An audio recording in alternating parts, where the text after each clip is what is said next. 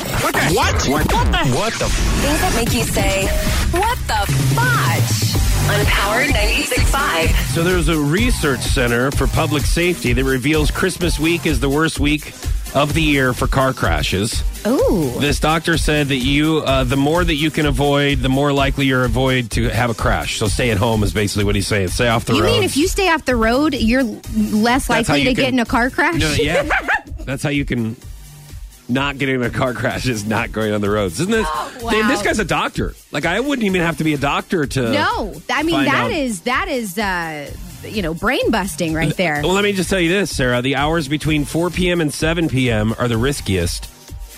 Uh, they're the riskiest parts of the week. Yeah, Yeah. yeah,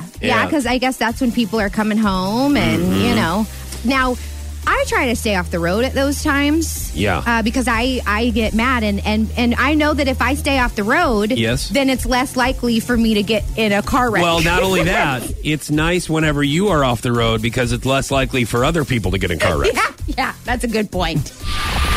What the fudge? On Power 96.5.